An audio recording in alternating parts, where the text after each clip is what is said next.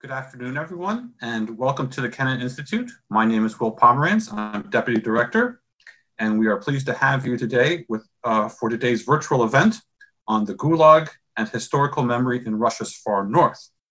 Before I begin, I would like to extend a specific thanks to the State Department's Title VIII program. Uh, the Kennan Institute has been a part of the Title, uh, Title VIII program for 35 years now, and it is thanks to its generous support that we are able to host scholars uh, who are focused on Russia and Eurasia every year. After the fall of the Soviet Union, the Historical and Human Rights Society Memorial provided an outlet to document and publicize abuses of the totalitarian system. In the Komi region, uh, Komi Republic, a region in Russia's far north that was home to one of the densest networks of Soviet labor camps, the local Memorial Society received a flood of correspondence which began during Glasnost and continued following the Soviet Union's collapse. This posed a intense dilemma that revealed both the legacy of the Gulag and the local politics of memory during a revolutionary moment and in Soviet and post-Soviet history. And we are pleased today to have uh, Tyler Kirk, to discuss these developments. He is an assistant professor of history and the assistant director of Arctic and Northern Studies at the University of Alaska Fairbanks. From 2016 to 2017, he was a Fulbright scholar in Russia, where he conducted research for his doctoral dissertation and current book manuscript, Remembering the Gulag, Coming to Terms with the Past in Russia's Far North, 1987 to 1920. Uh, to 2020, sorry about that. Uh, he is currently completing a Title VIII research scholarship at the Kennan Institute. And a reminder, if you have a question, uh, you can submit them via email to kennan at wilsoncenter.org, via Twitter at Kennan Institute, or on our Facebook page. Please include your name and affiliation when sending these questions. And Tyler, the floor is yours. All right. Thank you, Will, for that lovely introduction. And I'm thrilled uh, to be here today with you um, and everybody else that's tuning in. Um, so as Will said, this is a, a, a presentation of my research so far um, uh, and my uh, current book project um, entitled Remembering the Gulag, A History of Coming to Terms with the Past in Russia's Far North, 1987 to 2020. Um, and so to get us started, um, I want to emphasize that the history of Stalinist repression um, has been taken many different approaches, uh, but it's been primarily dominated by the state. Um, and my research is not a history of the Gulag per se, rather it aims to make the colossal nature of Stalinist repression um, accessible by grounding it um, in the complexities of individuals who experienced it um, and then testified um, at the end of the Soviet regime. And so, due the more, to the more recent nature of this history, uh, the story that my project tells uh, sheds new light on both earlier periods of Soviet history, sort of life after release for Gulag returnees, um, uh, life after life of the Soviet in the Soviet Union through the eyes of those whom the state repressed, and then ultimately attempted to rehabilitate um, in its waning years. And so my talk today is divided into two parts. Uh, part one will provide a brief overview of my arguments and the sources and the contributions I make to Soviet history and memory studies. Um, and part two of my talk will explore the ways in which uh, Gulag returnees transformed the northern landscape um, where they once lived as prisoners um, and uh, the cities they built as prisoners uh, from monuments to socialist labor um, and the Soviet conquest of the North to into monuments to their achievements and suffering. And so I'd like to begin um, on the current slide um, with a source that illustrates one of the major um, issues that my research addresses, um, and this is a monument that the Soviet Union's, Soviet Union's very first monument to the victims of political repression, um, which was erected on November 26, 1956. And this picture was appended to a KGB report that I found in the National Archive of the Komi Republic when I was conducting research in Syktyvkar, Russia. Um, and um, it contains uh, a description uh, of the event that transpired and how the a, an explanation for how this monument came into being. Um, and this was decades before um, the Solovetsky stone was placed on Lubyanka Square outside the KGB building. Um, so this monument um, preceded the, the, so, the Memorial's first monument to victims of political repression. And the report, which I'll share a, a excerpt with you, um, reads in part, quote, on July 29th, in the second district of the city of Inta, the unveiling of a monument to Latvians who died in the camp and exile took place at the entrance to the cemetery.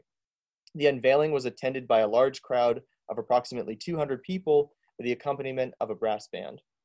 A number of speeches were given during the unveiling of the monument, several of which bore a nationalist character. As one speaker, a Latvian named Kristinch said, quote, We unveil this monument to the departed daughters and sons, victims of arbitrariness, who will never see the motherland again. The memory of them will live forever in our hearts, end quote. After unveiling the monument, uh, those, those present performed the bourgeois Latvian anthem, God Save Latvia, end of report.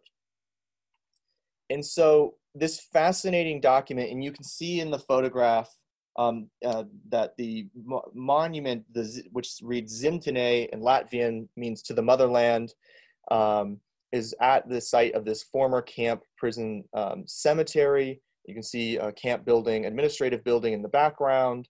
Um, you can see the flowers, the wreath of flowers that were laid um, at the feet of this monument. Um, and so rather than destroy it to for, but to prevent further displays of this type, KGB officers conducted several prophylactic meetings with prisoners and exiles in town. However, they ultimately left the monument in place and abandoned, simply abandoned it in 1962 when the cemetery was closed. However, the monument did not pass on into oblivion. Um, 33 years after um, it was first erected, the monument made headlines in Komi um, when it became a symbol of the local effort to contribute to the national project of coming to terms with the Stalinist past. And on August 23rd or 22nd, 1989, um, a regional Komi newspaper reported that the monument had been restored and the cemetery reopened um, in a ceremony that commemorated the victims of Stalinist repression, um, which was attended by local residents, members of the newly formed um, Historical Enlightenment Memorial Society, um, and former prisoners who unveiled the monument, uh, first unveiled the monument in 1956. And while the article acknowledged uh, the efforts of this diverse group of concerned citizens, it underscored the group's Latvian um, majority. And so, in a subsequent interview published just days later, uh, a 77 year old Gulag returnee who traveled all the way from Latvia to attend the ceremony um, set the record straight. Um, he uh, emphasized that the monument was, quote, not only a tribute to the memory of Latvian victims of Stalin's repressions, but also a warning to all future peoples, Russians, Ukrainians, Lithuanians, Germans, Jews, the fates of the prisoners of the Gulag archipelago must never be repeated, end quote.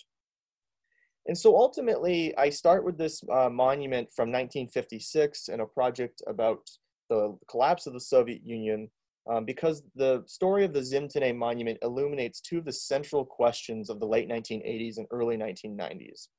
And those are who were the victims of political repression and how should they be remembered? It also reveals the essential role that former prisoners played in recovering the past. And lastly, this monument raises questions about why so many survivors came forward after decades of silence. Um, and so my research ultimately explores how ordinary political prisoners, and I call them ordinary um, political prisoners because they were not um, dissidents, nor were the majority of them um, part of the intelligentsia, um, nor were many of them members of the party. Um, I explore how these people asserted their agency as mnemonic actors in translating their experiences on both sides of the barbed wire into memoirs, letters, and art. And so ultimately, um, these narratives, these autobiographical narratives, um, as I argue, informed the cultural memory of the Gulag and the Komi Republic, um, which crystallized in texts, ceremonies, monuments, and civil associations, i.e., memorial. Um, and so, as those who bore the brunt of Stalinist violence and survived, these former prisoners' life stories served as the basis of an alternate version of Soviet history. And this is also what made them so powerful, um, that they were based upon the details of individual lives of thousands of ordinary Soviet people. Um, and previously, however, um, only artistic representations of the camps were presented in the works of the members of the repressed Soviet intelligentsia um, during Khrushchev's thaw of the 1950s and 1960s, um, when we have the publication, uh, for instance, of so Alexander Solzhenitsyn's famous novella, um, One Day in the Life of Ivan Denisovich. Um, however, this was um, this story was also shaped not just by what former prisoners remembered and the stories they told about themselves and among their community, but also by an ongoing dialogue between survivors and civic organizations such as the Memorial Society. So this was part of a, a conversation, a private conversation, and a public conversation that happened um, at the level of the region um, with between former prisoners and the Memorial Society, and also the national conversation um, that unfolded in the pages of the national press and the regional press. And I have a chapter on that um, in my book project on the on the regional coverage of this um, th- these discoveries. But ultimately, um, this new narrative was brought to the public and mobilized by the formation of and the spread of the Memorial Society to the Komi Republic, um, and, which coalesced um, into a civil part, what became part of the civil society, nascent civil society that emerged um, after the collapse, only after the collapse of the Soviet Union. Um, and again, I want to emphasize that these this organization was formed by a coalition of those who had not been repressed, um, victims or survivors of political repression, as they would refer to themselves, um, and their families. And so this memory project may have been initiated from the top, but it was very much driven from below, as it was in Western Memory Project of coming to terms with the totalitarian Nazi government was in um, in Western Europe. And so another key point that I want to emphasize here before we jump in um, to part two of the presentation is that this success of Memorial in Komi, which has um, undergone some changes as we'll discuss um, today, um, the success of this movement was based to a large extent upon the social networks that prisoners formed in the camps that enabled them to survive, um, the friendships that they made, and these friendship networks. And so um, as, a, as these informal mutual aid societies um, that enabled the most vulnerable members of Soviet society to protect one another, or at least try to, um, from the state, um, they provided Gulag returnees with a community of their own after release and a much more needed sense of moral support um, as they reintegrated back into a society that remained largely hostile to them. Um, and they refer to this in their memoirs as, as being members of the Camp Brotherhood, um, members of a, of a, community of outfits or comrades in unhappiness. There's many different for- words for it, but essentially they refer to it as a camp, being a part of the camp brotherhood. And while this, um, these networks enabled them to survive after release, they also laid the foundations for what became a community of memory. Um, and former prisoners used these friendships and these social networks to spread the story of um, their story, but also to connect with others in, in order to get them um, and their testimonies to um, Memorial Society, the Memorial Society in Komi. And there were several branches um, of the Memorial Society uh, that emerged in the Komi Republic and existed for various uh, periods of time. Um, and these were usually tied to um, or, or part of, or eventually became part of the local history museums um, that existed throughout the region. and so uh, these former prisoners relied upon these networks not only to survive, but also to engage in this memory project. And so, one of the questions, big questions that uh, you may have are, you know, why take a regional approach to such a massive national problem? Approximately 18 million people go through uh, the camps from their from their foundation in 1929 to the time about when most of them were shuttered in 1960, though the camps continued to exist in albeit radically altered form under Khrushchev and um, um, Brezhnev and Gorbachev. Um, but why focus on Komi when the Gulag linked the entire Soviet Union and political repression affected all strata of society? And so, in answering that question, I, I show you this map of the Komi Republic to just to show to reinforce how densely populated, colonized Komi was, the far north was, by institutions and people linked to um, political repression. And so um, is emblematic of the colonization of the far north, the high north that um, happened um, in the 1930s and 1940s, but also um, Komi is unique for the density of, of its prisoner population, former prisoner population, which um, was more densely populated um, than most other regions of the Soviet Union. Um, however, it did undergo um, transformation as other regions did. And so um, I also want to underscore that Memorial was successful, going back to this previous slide, Memorial was successful in, in large part because it, ha had bases of support. Vorkuta, um, Inta, Pechora, Ukhta, um, all were towns, Pechora, um, all were towns that had basically been built by prisoners, and each town had a memorial society. Now, Syktyvkar was linked to this um, carceral network, although there were no camps in the city itself, um, in the capital of the Komi Republic. Um, and so I explored, used the region as a, as a level of exploration in order to better understand um, the links between people and environment and, and memory um, in, the, in the lived in to explore space. Um, so the archives that my project are based upon are diverse. Um, I draw from are dispersed and diverse uh, questionnaires, memoirs, letters, newspapers, and personal archives and monuments.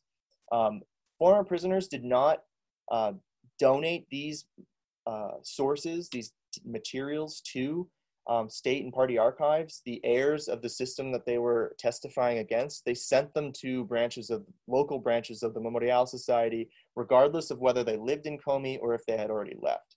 And that's um, absolutely fascinating to me. And a really important part, I think, of my research is that it shows that these people didn't necessarily, although some of them sent materials to Moscow, they wanted their stories to belong in the region where they had once been imprisoned. And so I also came to study these, to use these sources and found these sources out of a frustration with the restrictions I encountered in 2016, 2017 when I was in uh, working in state archives in Russia, um, when it was difficult to access um, prisoner files or, or many files were redacted to protect privacy laws. But since former prisoners donated these um, materials themselves to museums, they wanted them to be used. I, I found that to be absolutely fascinating part and, and, and uh, representative of them asserting their agency as um, memory actors in this memory project. And so Syktyvkar Memorial um, began as, as part of a network of former prisoners. Um, uh, Revolt Ivanovich Pimenov was a dissident um, and a pr prisoner of the Khrushchev era, but he was the founder of Syktyvkar Memorial. People rallied around him. Um, he became Komi's first um, representative to the Congress of People's Deputies. Um, and basically, he says in this letter to a colleague, he's very skeptical that um, Memorial will have any traction.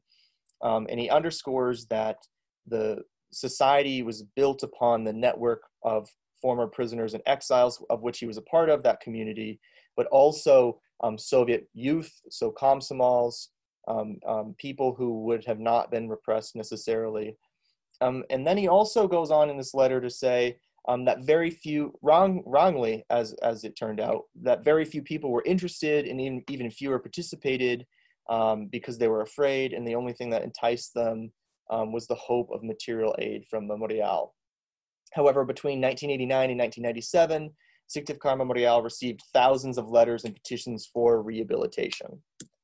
Um, after Pimenov dies in 1990, um, this man, Mikhail Borisovich Rogachev, takes over uh, more or less. He becomes active in Memorial. He was a history, he's a historian, and he was a history teacher in Syktyvkar.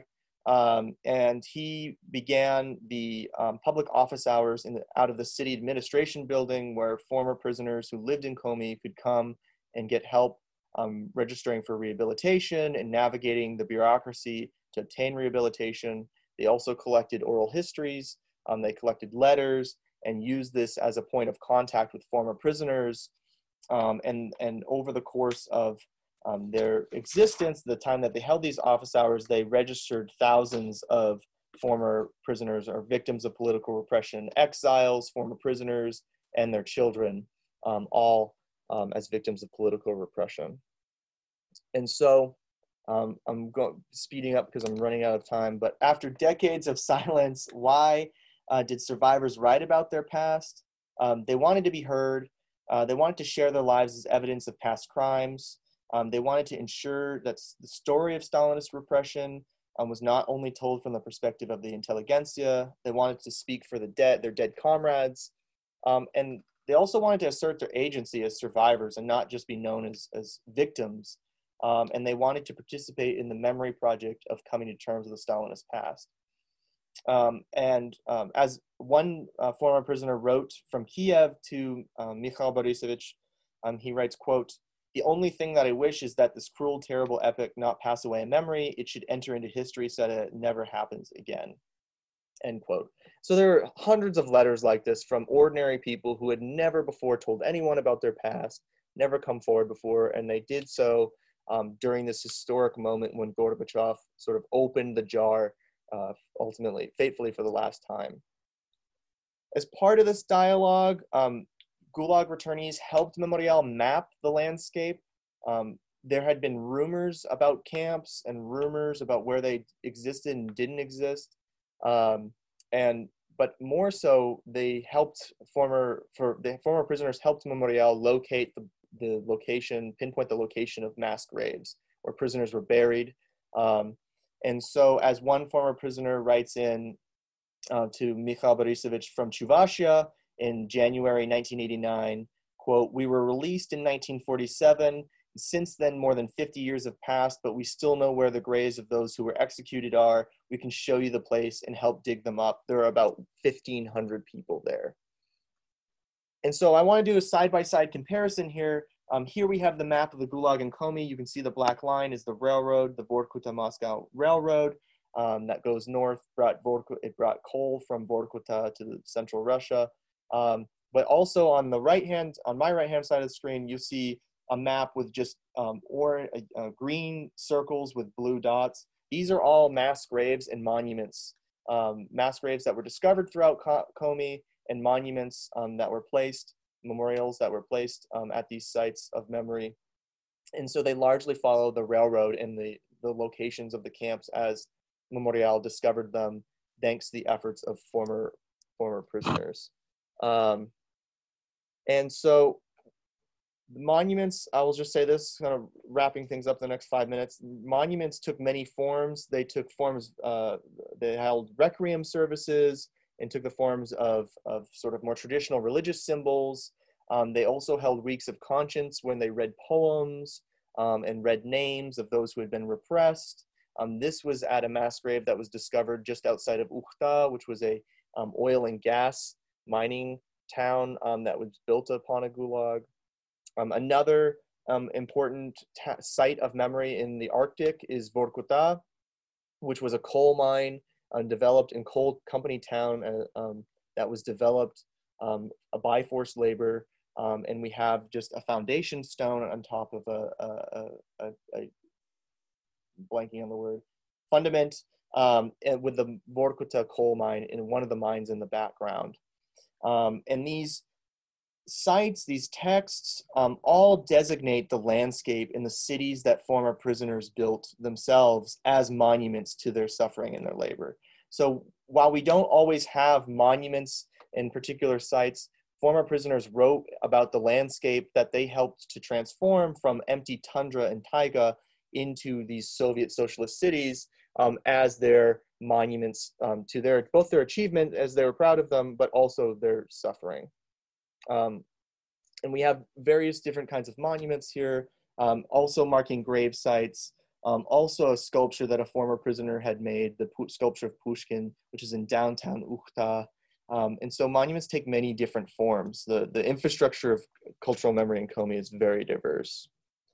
Um, the um, chapel that is depicted here on your screen is a mosaic on the outside. It looks like a place to pray for the dead. It is a um, memorial symbolic graveyard.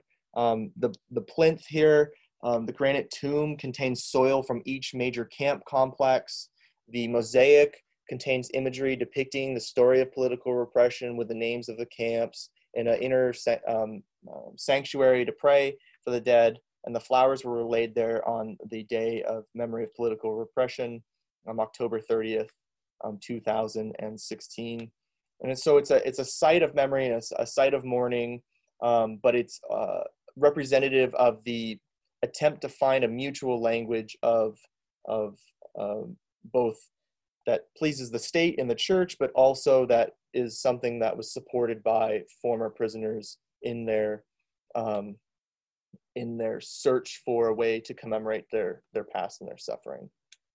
And so um, I have I have a, a, lot more to say, but I'll leave it there for now and let more come out uh, in Will's comments and the questions. Um, but uh, yeah, thank you for listening. Thank you so much, Tyler. And a reminder, if you have a question, uh, you can submit them by email to kennan at wilsoncenter.org, via Twitter at Kennan Institute, or on our Facebook page. Thanks so much, Tyler, for that fascinating uh, presentation. Um, there are many questions that it, uh, it, it, it raises, but I, am very interested in this question about the informal networks that continue to exist during the Soviet period. Um, this Camp Brotherhood and the help that was rendered to former prisoners evidently throughout the Soviet Union. And my question is uh, since the Soviet Union didn't really respect informal organizations, uh, to what extent was this group monitored and did the state try to interfere with its actions? That's an excellent question. Um, and uh, other historians, uh, for instance, Alan Barenberg, have done an excellent job um, in their work um, looking at how the ways in which the KGB and, and, police networks kept tabs on former prisoners that were necessarily troublemakers. Um, however, uh, in the sources that I've found, um, they they support this, but I also think that many of them lived quite quietly, um, and so they did not necessarily. Um, they always risked kind of interference if it became more than just helping one another out. Um, but it, they were so dispersed, and so um, these were networks of friends who got together and helped one another out, um, or maybe who helped out acquaintances. And so they don't necessarily in the in write about um, being interfered with, though that was certainly always um, always a risk that they ran um, in gathering together um, because frankly, I mean, even if even after um, the thaw in the 50s and 60s, they these were still marked people. Um, there was still a stigma attached to them. Okay, I have uh, two questions here uh, from Michael Daniel Sagatas. Uh, his first question is How historically accurate is Moscow's Museum of Gulag History in admitting the full extent of Soviet oppressive acts? And his second question are official landmarks of state history Russia's attempt at historical reckoning, or are they an example of Russia's soft power and just a gesture for Muscovites and tourists to view? Um, st- those those are two excellent questions. Uh, I think that with regards to the museum, um, uh, Kathleen Smith has an excellent article out about it right now, and I know that um, Jeff Hardy, another historian, is writing about it. Um, I I personally feel that like any museum like any narrative there are silences in it right? Um, there are holes in the narrative. Um, and so there, there, are, there are things that are left out um, from the museum's narrative.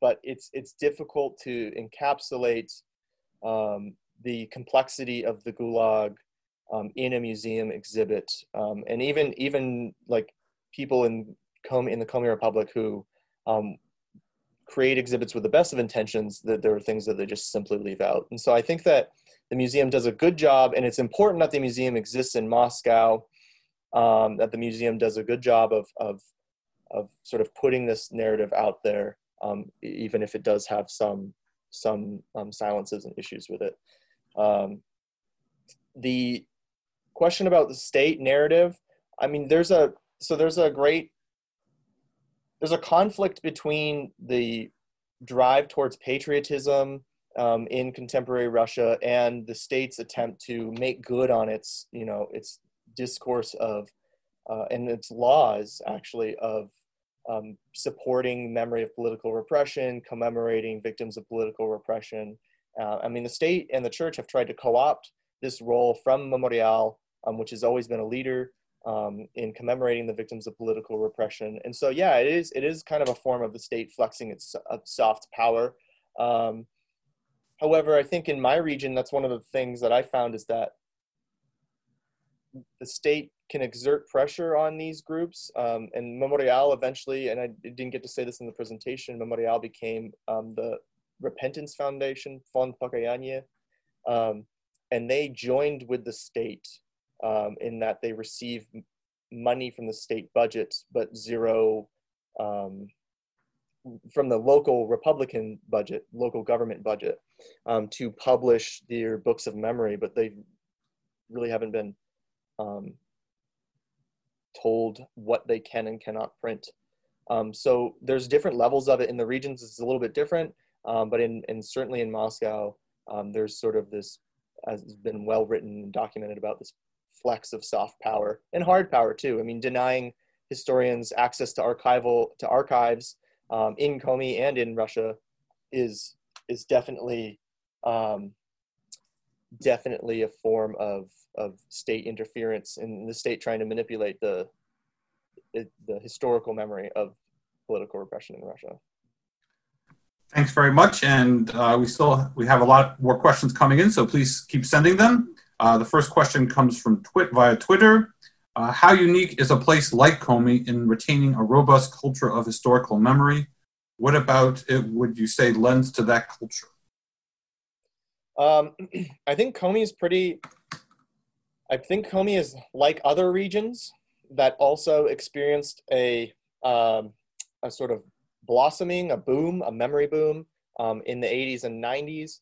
However, Komi is unique in my eyes in that it sustained this memory boom um, long after sort of the the, the craze of truth telling and um, talking about the darker chapters of the past faded into the background um, elsewhere in in Russia. And um, I think what makes Komi unique is that they had such local branches of Memorial and fund, eventually Fund Pokayaniya had um, such overwhelming support from the former prisoners and their children. A lot of people remained in Komi after they were released. Um, they simply either didn't have anywhere else to go um, or um, didn't um, or or didn't have the option to go anywhere else. And so this continued support from children of former prisoners' families was a big part of that. Um, I also um, think that Komi, I mean, Fond Pokayaniya is unique in that it, it is an actively supported organization. Um, they face the same struggles to gain access to archives, um, which are controlled by the federal government in Moscow, um, but they are virtually unhindered in their ability to um, make museum exhibits and continue to do conduct field work and research. Um, they continue to excavate and consult on mass graves that when they're um, discovered. I mean, they were just recently, when I was living there in um, April 2017, found another um, mass grave, the unknown mass grave that was attached to a former camp. And so there's still a lot of work to be done. And I think that's this memory and this legacy is a fundamental part now of um, Komi's history. And um, I think that's one of the reasons why it's still so robust. Thanks so much, Tyler. Again, if you have questions, send them via email, uh, Kennan at Wilson Center, Twitter, Kennan Institute at Kennan Institute, or on our Facebook page. But we do have several questions uh, still to be answered. So from Dan Jordan, uh, he asks, uh, he mentions that Dr. Kirk says that returnees and relatives of prisoners wanted to have their stories told not only by the intelligentsia, what do they, did they feel would be lost if the stories were told only by the intelligentsia or were not told by locals and people with a deeper connection to those prisoners? Yeah, uh, that's a fantastic question. Um, I feel that the sources say um, that the former prisoners said in their own words that they didn't just want the intelli- intelligentsia to speak for them um, because they had previously spoken for them. I mean, a lot of them criticized um, Alexander Solzhenitsyn's work, um, refer to One Day in the Life of Ivan Denisovich, which all of them had read, um, and also um, parts of the Gulag Archipelago when it came out in the 90s, and, and criticized some of the the details that they knew because they had um, experienced them and they had only gotten to Solzhenitsyn secondhand. Um, and so they they were writing in to correct um, intellectuals, um, um, mistakes in, in telling the story, but also to ensure that these just ordinary, per, the perspectives of ordinary people were represented in this local history. Um, and that's one of the um, Russian kraevedenie, local history is, is very much about featuring local stories about local regions and, and local people. And so they were very much engaged in this project of kraevedenie, local history. Um, Okay, our next question is from former Ambassador Deborah McCarthy. Uh, what groups currently visit Gulag sites? I understand there is a yearly visit of Lithuanians to include chil- that include children. Yeah, um, former children um, definitely go to these sites. Lithuanians, Latvians still go. Um, they were going to Komi. I don't know if they have um, in recent times, um, but I do know uh, there was a monument uh, that I didn't get to show on my screen and I could maybe show it really quickly to answer your question. Um, but let's just show you. So this monument right here, this is the water tower in Inta. I don't know if you're listening or, or looking at the screen, but there's a water tower in Inta that was built by, designed by a repressed Swedish architect and built by prisoners. It served Inta Lag, Min Lag, um, coal mining city in the subarctic, um, where the Latvian and Lithuanian monuments are. Um, and they turned it in 2012, I think, if I remember correctly, into museum, and it gets about 10,000 visitors a year. And so there are people, both locals um, who were not repressed and um, former victims of political repression and their families who continue to visit um, the monuments um, it, throughout Komi, um, especially on October 30th, you know, the day of commemoration of the victims of political repression. Um, this is this picture was taken with the flowers laid there. This entire square um, right here um, in front of the MVD building was um, filled with people that um, and and clergy and local representatives of the regional government were there in town celebrating. So it's it's a very diverse. The crowd is as as diverse as it was in the beginning, but I would say that primarily children and relatives of the repressed share um, um, attend these monuments look at these monuments. Thank you, uh, Tyler. Our next question is from Michael Goodman. Has similar investigative research been conducted in Gulag camps and prisoners in the Kolyma and elsewhere in the Russian Far East? Yeah, um, I know that there's a, f- a fantastic book by um, Zuzanna Bogumil who compared three different regions. Um, Komi is one of them. Um, the Urals region, I think, is another, and uh, the Russian Far East. And she does um, investigate um, the conflicts over memory in the Russian Far East, um, and, oh, and the Solovetsky Islands. That was that was that was the other region. So there there have been investigations of of the robustness of memory in the Russian Far East, and also the Solovetsky Islands, which is um, uh, as the subject of another fantastic book um, about uh, Solovki and artistic production in, in the camps. Just to follow up, that is there something different in these other investigations as it, as it relates to Komi, or do they, you find that there's a familiar pattern to these? Um, yeah, that's a great question. I mean, Komi is follows the pattern of that. So, like the monument I showed, the chapel, um, follows the pattern of the the church and the by the late 90s and early 2000s was starting to flex its own muscles and, and insert itself into this project. There was a competition held in Syktyvkar um, that Syktyvkar Memorial held, uh, was part of and Fond Pokayaniya was part of to decide what the monument in the capital of the Komi Republic would look like. And the competition, um, there's no document, I haven't found any documents about it yet, but from oral histories of those who participated in the judging panel that the competition failed because the church did not like the monuments that were proposed by local artists. Um, they were too grim, um, and they chose a more mournful approach, which is directly linked to the 1956 monument that passed through um, sort of party censorship because it was a grave marker. And so this this idea of marking graves is is sort of innocuous um, and important, um, and so that's one of the reasons why they were able to do that. But in Komi is also unique in that monuments are still going up there. Um, they still have a robust um, civil association dedicated to commemorating victims of political repression. Um, there, these exist also in the Russian regions in the Far East, um, uh, but you know, Komi is is particularly unique in that they still field letters from former prisoners um, regularly. Uh, another question from Twitter: Can you discuss the generational interests and focus on historical memory in the Gulag? Have things like Yuri Dud's uh, documentary on Kolyma uh, increase interest among Russia's younger generation? That's an excellent question, um, and I would say that yeah, the the new um, work coming out from um, Russian documentarians and also the work of the Gulag um, History Museum in Moscow um, have helped get a younger generation interested in this topic. Um, in Komi, younger people are continue to be invested in the topic, but again, not in a way that maybe their parents were when they were young. Um, but I think that the link between generations comes from um, families who were victim, who were related to people who were repressed, um, continue to pass this generational memory um, from generation to generation and continue to engage in this memory project and, and to keep it alive. Um, so I think that documentaries that come out on the internet um, in, in, Russia are helping this.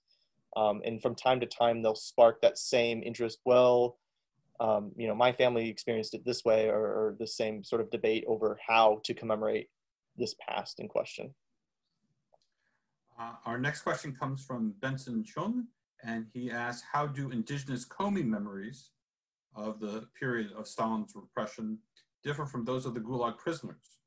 Have there been any perspectives or involvement by indigenous Komi people in commemorating the Gulag prisoner towns, victims, etc.?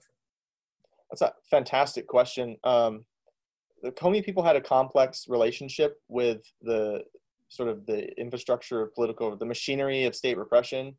Um, they also fell under its wheels uh, and were crushed by Stalinist repression. Um, however, there's not really, and, and this is one of the silences in my own work um, that I need to develop, is that there's not been a lot of work done on the indigenous perspective here. And one of the reasons for that silence in my work is that I simply just don't, I don't, I don't speak or read Komi. Um, but uh, there's not a lot of uh, there are not a lot of sources that also speak to that question um, that I've that I've yet to find. Um, albeit they they do participate in um, Fond Pokayaniya and and the, the Memorial branches of Memorial that existed in Komi. Uh, we still have some questions, but we would happy to have some additional ones. Uh, email us uh, to kennan at wilsoncenter.org, Twitter at Kennan Institute, or on our Facebook page. Uh, our next question comes from Jake Robertson, and he asked, did the former prison staff, guards, and bosses have any involvement in the memory movement? Was there an attempt to punish or expose those people? That's a fantastic question and one which I can um, speak to at length about. Uh, um, so a story and then a related um, a related answer is that there was a former prisoner who was released almost immediately after he was sent to Komi um, to Ukhtizhemlag, which was an oil mining camp. Um, he was the Soviet Union's top geologist, um, arrested, sentenced to the camp. They realized, camp authorities realized who they had had there, um, and then released him and hired him on as the camp's top geologist, um, and he was put in charge. Uh, he was an MVD, a Ministry of Internal Affairs employee, a camp employee, um, and had a lot of authority and power in the camp. Um, and I say this because um, he is both. You could he could be seen as both a victim and a perpetrator. Um, he held a lot of power in the camps. He did try to help other prisoners um, and other Gulag returnees when he could, but there was a museum um, his when he passed away um, in the 70s, early 70s, uh, his apartment, which was lined with books, was turned into a research library and a museum um, in Ukhta. And this was again almost a decade or more plus before um, Glasnost and Perestroika. And so we see this sort of veiled monument to victims of political repression, but to this person who was both um, controversially a victim and a, a, participant in this, this system, this uh, state repression. Um, other camp bosses, um, there was a historian by the name of Benjamin uh, Polishnikov, I think his name, family name was Polishnikov, um, who sort of broke with his KGB um, brothers um, in the late 80s and 90s, and he was a he was an archivist and a historian, um, and started to write reports and publish on the topic of the history of political repression in Komi. Um, he was, you know, threatened, and I think he eventually left the KGB, Komi KGB. Um, he grew up in a village which was settled by exiles, um, and so there were some people who who worked for the state security services who helped Syktyvkar Memorial and helped Fond Pokayaniya. Um, unfortunately, most of these people have passed away due to old age or um, they just have retired and are no longer in a place to to help um, Syktyvkar Memorial or Fond Pokayaniya. But there were some former camp guards um, who who did come forward to Syktyvkar Memorial to give testimony, but they don't. Um, unfortunately, those records were not were not kept. Um, Syktyvkar Memorial existed in a state of semi-legalness in the beginning, and their archive moved a lot, and so there were many things that were just lost. Um, but so I, I, hope that's not too much detail to your excellent question. Um, okay, our, our next question um, comes from Amy Ballard. I was in Magadan three years ago. The memorial is in terrible shape. What can be done about it? Are there residents not are the residents not interested in maintaining it? Uh, I, I have uh, an excellent uh, counterexample to that. Um, I can't speak to what the residents of Magadan are um, able to do or interested in doing, but um, as recently as April 20th, um, the Zimtene monument in Komi that I started the presentation with was vandalized. Um, the, there were two swastikas spray painted onto it. Um, and despite a 2008 agreement between um, Latvia and the Russian Federation, no one um, on the Russian side has taken any steps to um, restore the monument, um, citing the difficulty of um, gaining access to it um, in the late in the late spring when the snow is still knee deep.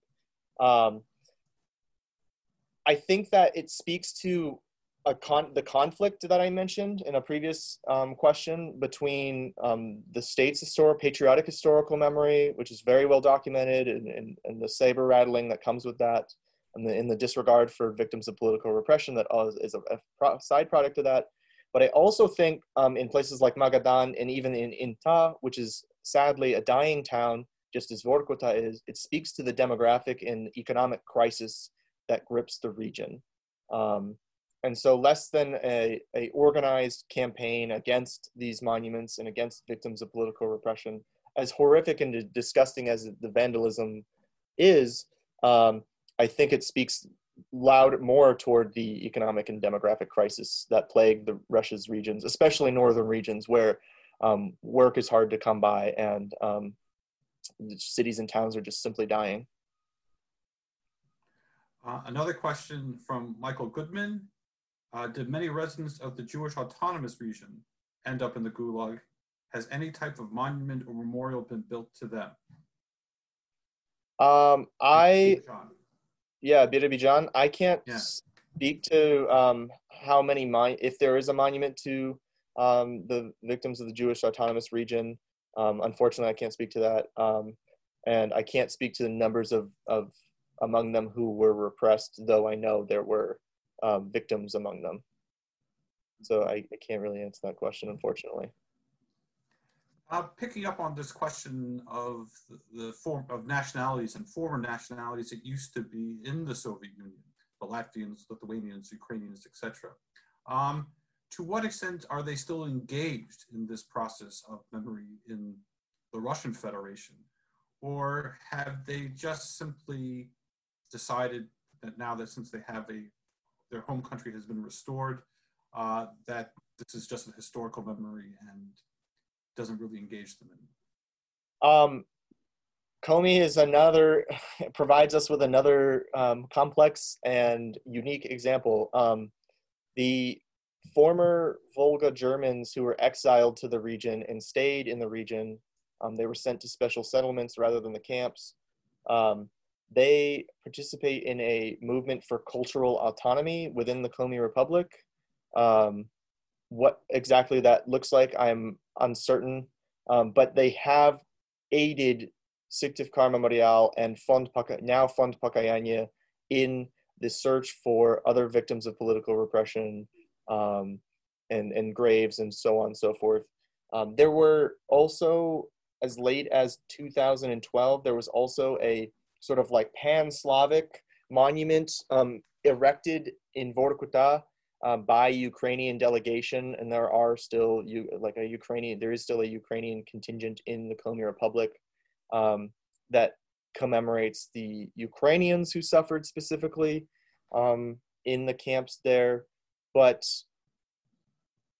other than Latvians and Lithuanian Baltic peoples who are repressed visiting their children visiting when they can, Polish families visiting when they can, um, the the number of foreigners, you know, f- now foreigners um, coming to Komi to commemorate their dead uh, are, are decreasing, as far as I know. And so there there was an attempt to establish these monuments as even as late as 2012 but once they're there they are mostly um, honored and celebrated by local people. Mm-hmm. Uh, here's a question from bernie via facebook did these narratives did the narratives in these exchanges change over time for example did they become more invested in redemption forgiveness or did the, these tensions hold for a long time after the end of the Soviet Union? Is there any tangible tension among later generations in Komi now?